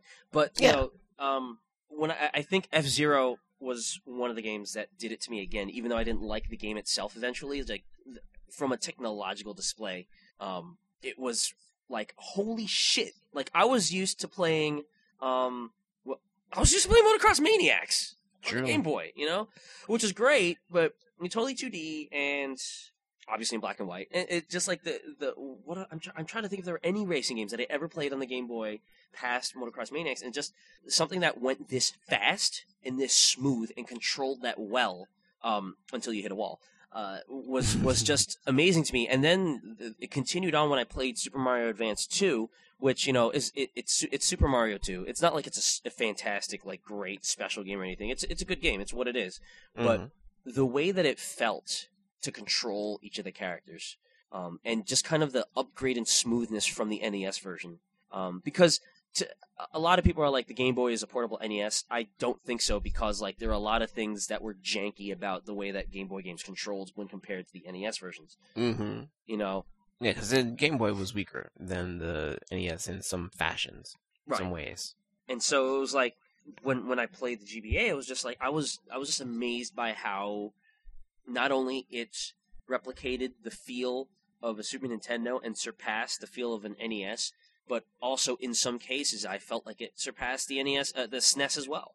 Um, hmm I mean, I think Street Fighter Two Turbo Revival was was case in point. Like um, the fact that you had that running on a, as smooth as it did on a little system like that, um, and then like all the SNES games that would have slowdown that was complete. That you know the slowdown was completely absent in the GBA games. You know that in and of itself was like wow. Um, well, let's see. The memories would be F Zero, Mario, hmm and Mario F-Zero. Castlevania Circle of the Moon Circle was of one of the earliest launch games, right? And at the time, I was like, I love this game, and now I'm like, I don't like this game. I, I don't, I don't like, I really don't like that game now. But like at the time, it was like, wow, you you stuffed Symphony of the Night into this cartridge. I know he moves really slow, and I know I can't see anything, but wow, you did it. Um, oh, and then Super Dodgeball. I Oh, this day, I don't know why I sold that game back. I, I want to get it back. I, I Ah. loved that game. Yes. Uh, well, your turn. Um, well, pretty much it's all the same. I mean, I, we both experienced that launch together, and uh, actually, you were still going to NYU. I remember going back to your dorm room with the GBAs. Yes, and, I was. Yes, them. that was the key memory. We were Mhm. playing F Zero. No, we were playing Mario Brothers uh, on using the Game Boy Link, and then like right. my roommate I think walks you bought Mario Brothers and I bought F Zero, so I we were playing F Zero like single card. That was the other thing. Right. Single card multiplayer was just like blowing our minds. We're like, how are we able to play? right, And you know, I don't have a game in my right, my right. console. That that was nuts. And I remember my roommate walking in and like. Because we had had this whole like discussion about like how, why the N64 flopped, and I was like, no, but da, da," and he was like, no, because you know he was a he was also a business student as as well, and uh, as well as I was, but I, I wasn't thinking about it on that level. But he was, and you know his arguments are always like on the business and marketing side of things. You know Mhm. that is where, and he's, he's completely right. That is where these consoles succeed. You know, um, and so he was like like we, we had had a discussion like a week before about like you know why N64 versus PlayStation and why like Nintendo was kind of pretty much not not there and all that shit. Then he walks in and he sees us like you know like playing and then he looks at it. He looks at the fact that F Zero is running on TV. He's like, "Shit, that's a system," and then just walks away. And I'm like, "I should get him one. Then we could all play. Then we can do four players at once." And uh, but that was kind of like a defining moment for me. It was just like I knew that this thing was to me this thing was special, and then unfortunately the DS supplanted it in like three years. yeah.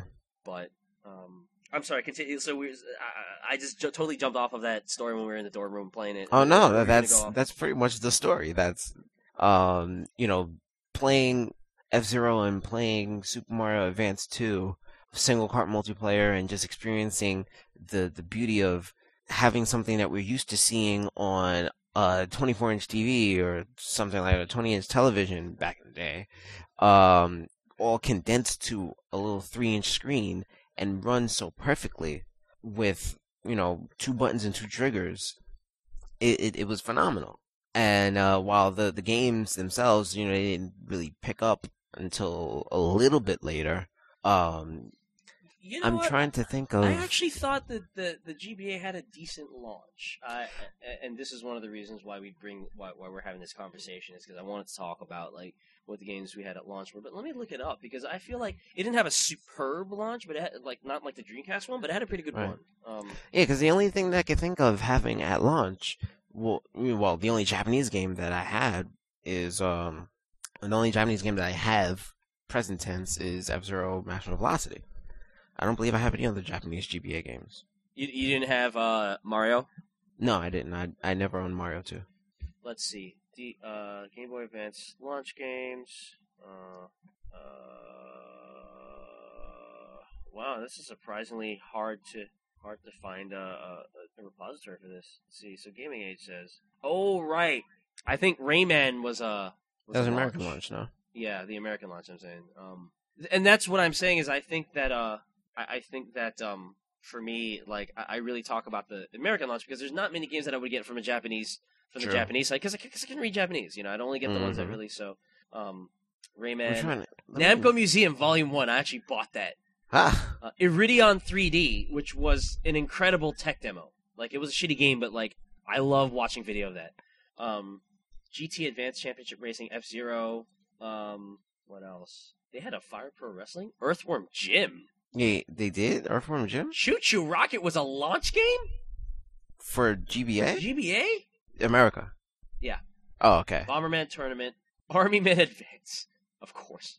Yeah, I okay, had uh, Army Men Advance, Bomberman. Tournament, Castlevania, ChuChu Rocket, Earthworm Jim, Fire Pro Wrestling, Fortress, F Zero, Maximum Velocity, GT Advanced Championship Racing, High Heat Baseball, um, Iridion 3D, Namco Museum, Pinobee, Pitfall, The Mayan Adventure, Rayman Advance, Ready to Rumble Round 2. Wow, that must have shitty sucked. Super Dodgeball Advance, Oh, Tony Hawk's Pro Skater 2. You had Tony Hawk's Pro Skater 2. I had Tony Hawk's Pro Skater 2. And that was, despite the fact that it was in 2D, like, and I couldn't wrap my head around it. Otherwise, like, that was that was a fucking good game. And I, I remember reading stories about how Vicar- Vicarious Visions had to overclock the the GBA CPU to get it to do all the math.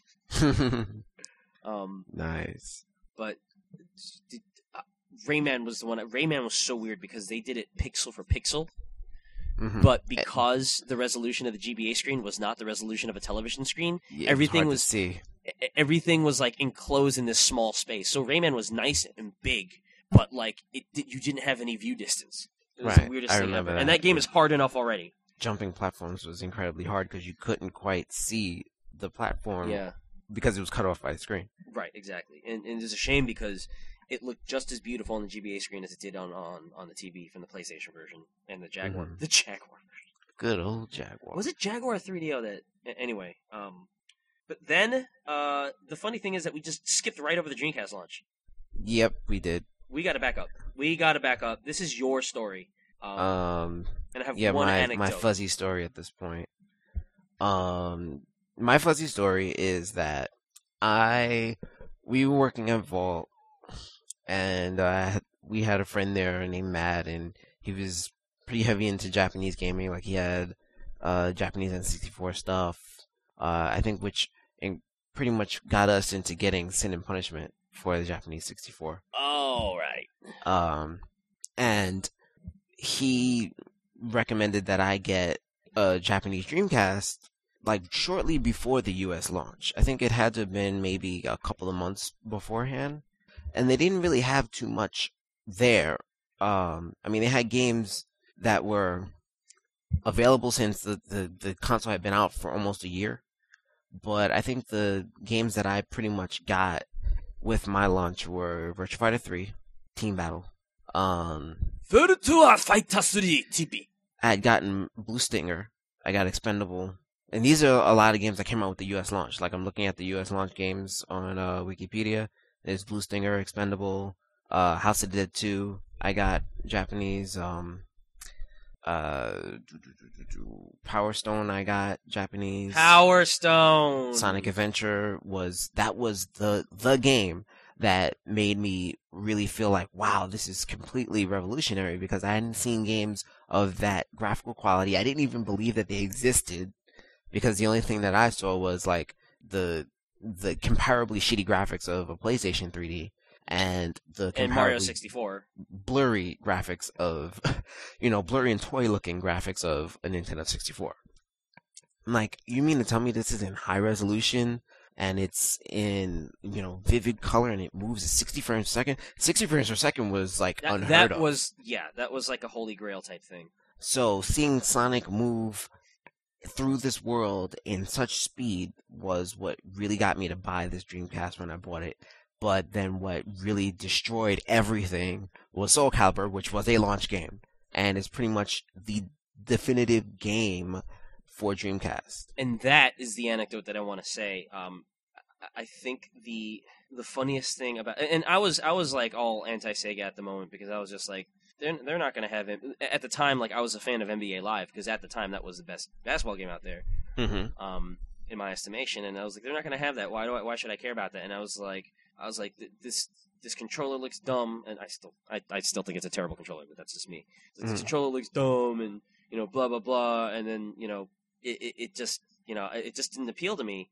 Um, and I was like, I was waiting to be impressed by it because everyone was raving about it. And you put Soul Calibur up on the projector. Yep.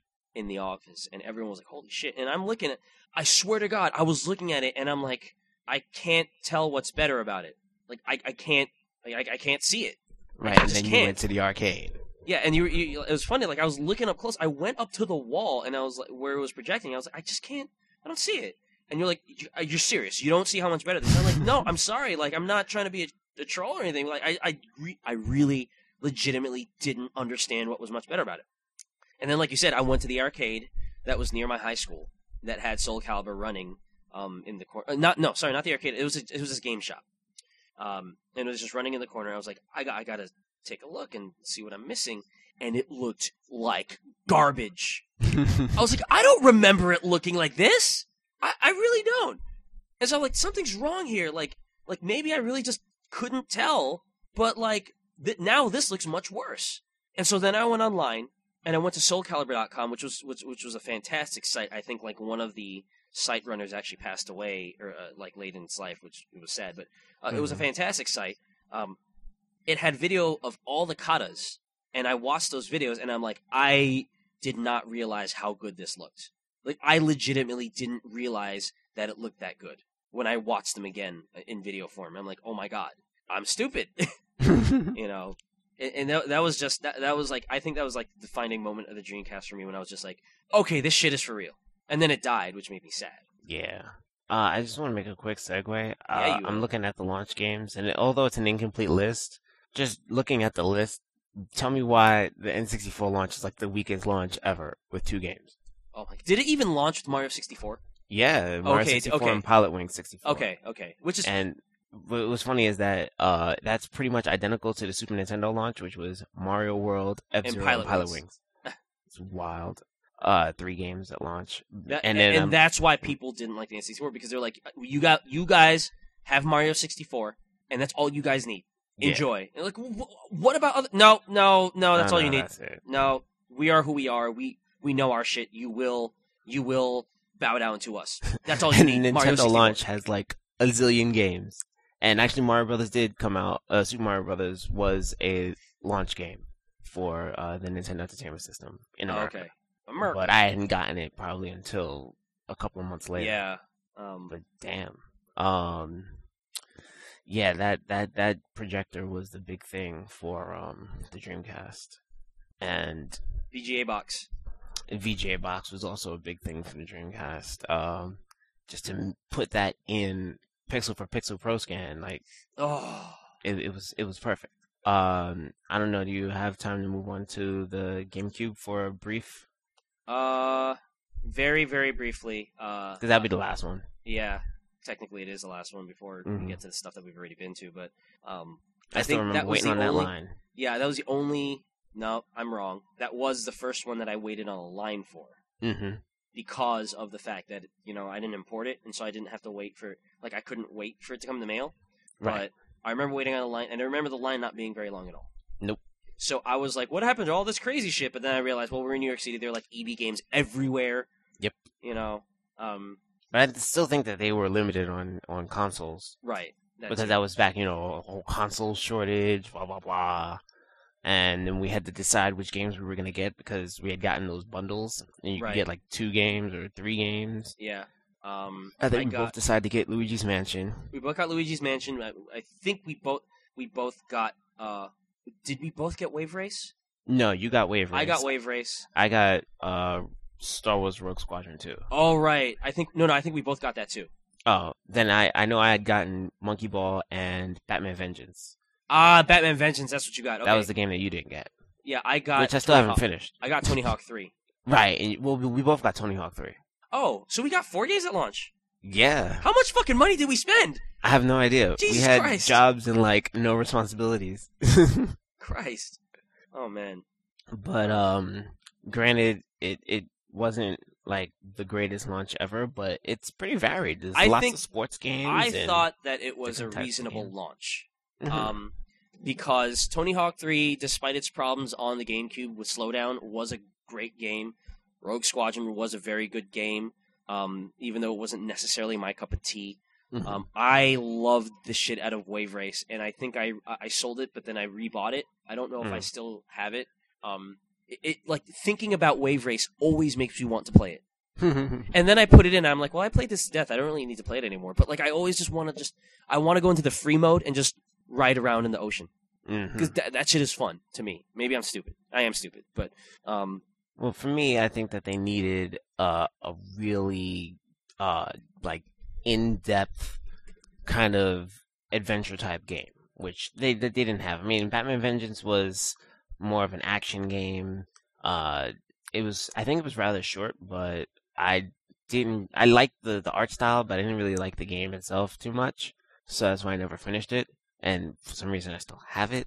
Um, uh, then there's sports games like All Star Baseball, Dave Mirra, Freestyle BMX, NFL, and NHL Hitz. Uh, the extreme sports, which well, Freestyle BMX is in there with Tony Hawk Pro Skater 3 and Wave Race. Uh, but the only other games like Crazy Taxi, which people already played the shit out of in Dreamcast. Uh, Disney's Tarzan Untamed, which probably no one over the age of 12 would probably be interested in playing. Uh, Luigi's Mansion, which had no depth. Uh, and I- Monkey Ball, which it, it didn't really have depth, but it Yeah. was new. Monkey Ball was great. I think. I mean, I, in my estimation, like it was a good launch. Nothing great. It, it, it was it was a launch of pretty decent, nothing great. Because what the Xbox had, like I looked at the t- like this is my my opinion had always been like looking at the Xbox launch and the GameCube launch, and bear in mind this is when I was still shitting on Microsoft. Um, Mhm. I looked at the, the top five game unique games that I wanted to pl- that I would have wanted to play for each system, and I was just like, I like my top five much better than I like. I mean, I like my top five for GameCube much better than I like the top five for Xbox. But despite and despite my feelings for Halo, it had Halo, True. And that was what that was what the GameCube was completely missing was a super killer app. Because as as as good as Rogue Squadron was, that's not a killer app for me. As No. good as Wave Race was, that, that's also not a killer app for me. I, I liked it because I like it, but I, I I could live without it really. Um, I don't really have that high of an opinion of Rogue Squadron either. I, I like it just fine. I don't think it's great. Um, Tony Hawk's Pro Skater 3 again was a multi-platform game, so you could have gotten it on a PS2. You couldn't True. get it on Xbox actually, not Yeah, for a while. Uh, they That had Tony Hawk's 2. Hawk's- Yeah. and I tried playing that with the fat controller. Ugh, No, hamburger. no way. Um, but again, like so, so there was nothing that was really ki- much of a killer app. Um, I was just ready to jump into that generation of gaming, but there, there was nothing that was like, I need to get the system for this, you know. Mhm. Um, and, and I feel like you know that that's that kind of was what ran the GameCube's life into the ground was that time after time, like the number of killer apps that it had. Metroid, that's it. Like I wouldn't consider Wind Waker a killer app because like I I like I started playing that and I I don't care for it. Like I, it's not it's not bad. Would you it's just like consider uh, Eternal Darkness a killer app? oh wow, I totally forgot about that. Okay, I feel stupid. Wow, I was That going to mention my- that, and I'm like, that- if that was a launch game, would that have been enough to, uh, you know, in my Make- okay for me, mhm, if if Eternal Darkness was a launch game, then that would have been my killer app. mhm. That was a fa- I love that game. I love the shit out of that game. For a lot Me of too. people, beat that shit four times. for a lot of people, they like like there were there were some critics who love that game, but there were also some critics who were just like, "What is the big deal? This is nothing special." So Mhm. critically, maybe not a killer app, but like for me, for wanting to own the system, absolutely.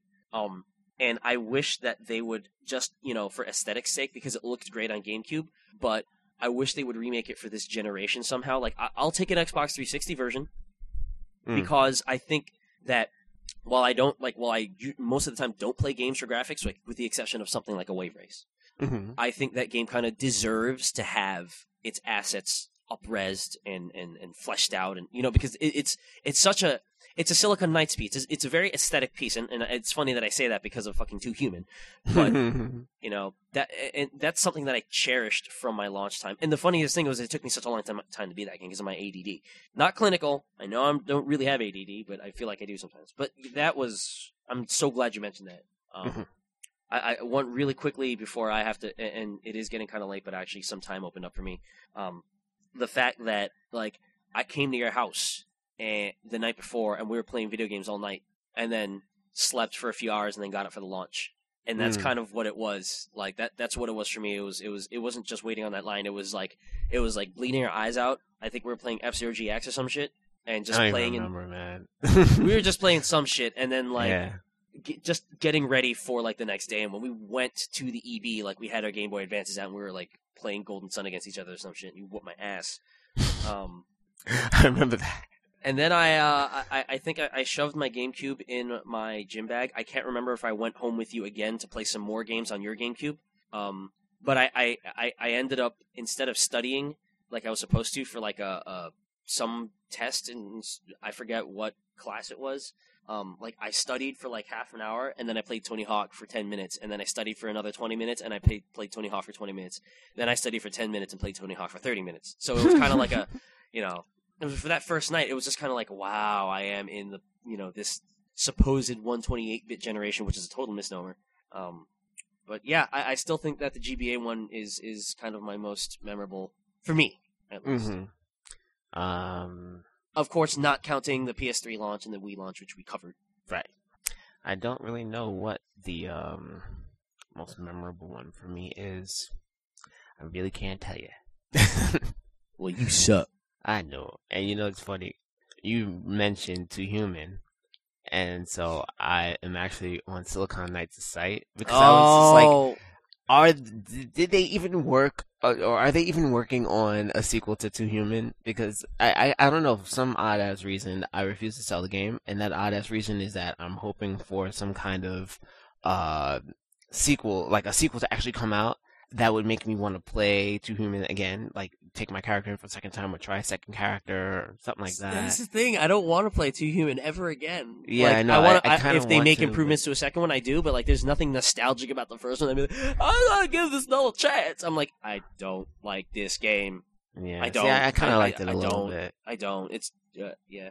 There's there, there was something that forced me to like it a little bit just because it's Dennis Dyack, and like as Mm-hmm. as much of a nut as he is, like I liked his previous work. I, I like objectively speaking, though, I can't, I can't do it. I can't. What the fuck? can't. Hold on. They actually still like do stuff with this game. uh, I, I went to SiliconKnights.net, which apparently is uh too human. Well, it's the Silicon Knights community, but it's like quote unquote too human.net actually redirects you here, and they had a post on August seventh. Says celebrating Too Human's second anniversary. August nineteenth, two thousand ten, will be Too Human's second anniversary. We to celebrate, we will be scheduling themed gaming nights with a K for the whole week and Sunday, August fifteenth was Noob Night, and they basically Noob take night. that night, Noob Night, Oh, uh, where you you can create a character and just play like a brand new character, and it says Dennis Dyack will join us. Uh, Night of Champions, basically you, all champions play, and Dennis Dyack and Ted Traber will be joining us.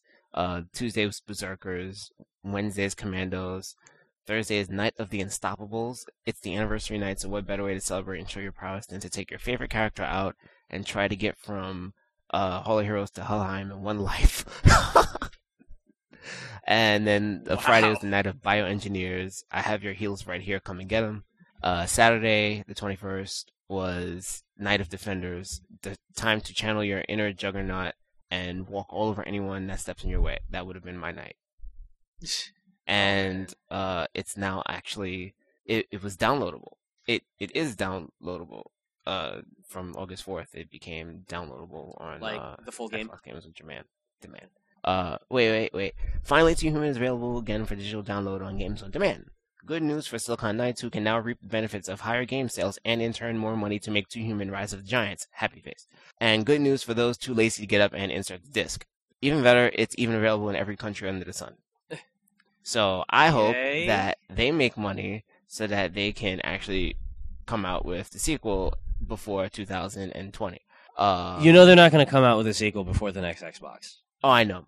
Um, and it sucks because they announce. Uh, oh no, never mind. That's not a game. That's a a school. never mind.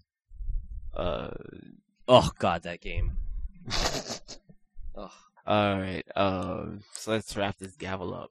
I think that's our time. Hey, everyone loves dinosaurs, right? They do. www.everyonelovesdinosaurs.com. Go visit Maurice's blog. Pete lives on the internet somewhere at like riven.com slash Twitter. Um, or is it twitter.com slash Facebook Riven? Something like that. Facebook.com slash Riven, Twitter.com slash Riven, uh, hmm Flickr.com slash GS Riven. Since we didn't get Riven. Some motherfucker took my name. Uh, where do you live? I don't know. I live on xlm2k.blogspot.com. Um, working on the, the band's album, and uh, I don't really have any media for it because every time I try and do something with my phone, it just doesn't really come out right. So I just talk about progress with the album once every couple of months. Yeah, you do. I want to look at the site now and see you if I got any uh, comments on my last post, which was on August 18th. No, I don't. Great. So uh, no one visits my my blog, and that's perfectly fine. Except for me. I need to come more stuff. Yeah. I mean, I need more people to care about me. I, nobody cares about me, man. Um, I live at sharkversusoctopus.com. www.shark, the word versus is spelled out, octopus.com. For the record, Octopi win. Uh, also, trygames.net. Send us fucking mail, you assholes. Yeah, bitches. Where do they send it to, Al? Mailbag at trygames.net. And you can spell it either like a mailbag that you you use to deliver mail or a mailbag that, that you you use, use to, to, deliver, deliver sperm. children. Yes, sperm. yes, yeah, yeah. Um. Oh yeah.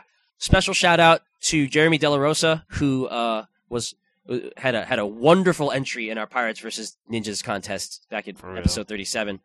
Um. He is leaving New York to go to California to work at Blizzard. So anytime you see his name in the credits, know that know that he was featured on episode thirty seven with his Pirates versus uh, Ninja's entry, and that he is a special, special dude. Um, make us proud, Jer.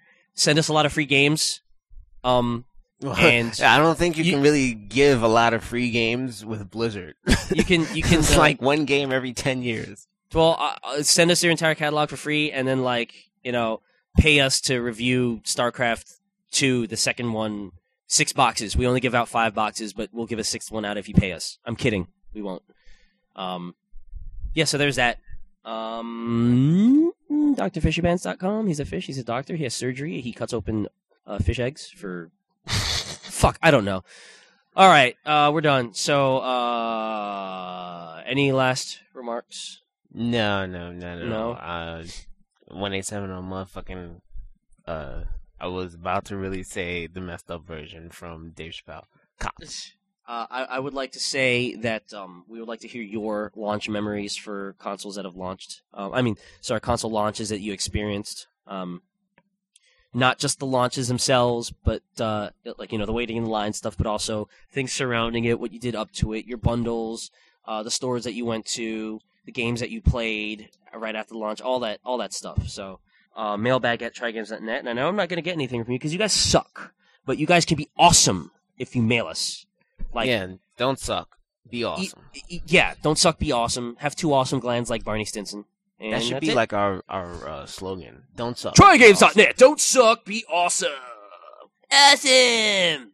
Awesome. Meh, meh, meh, meh. So, for Pete, who's not here, bye.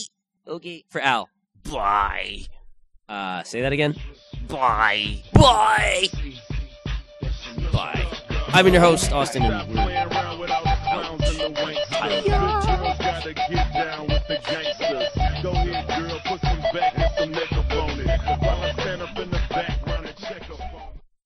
We're doing it again.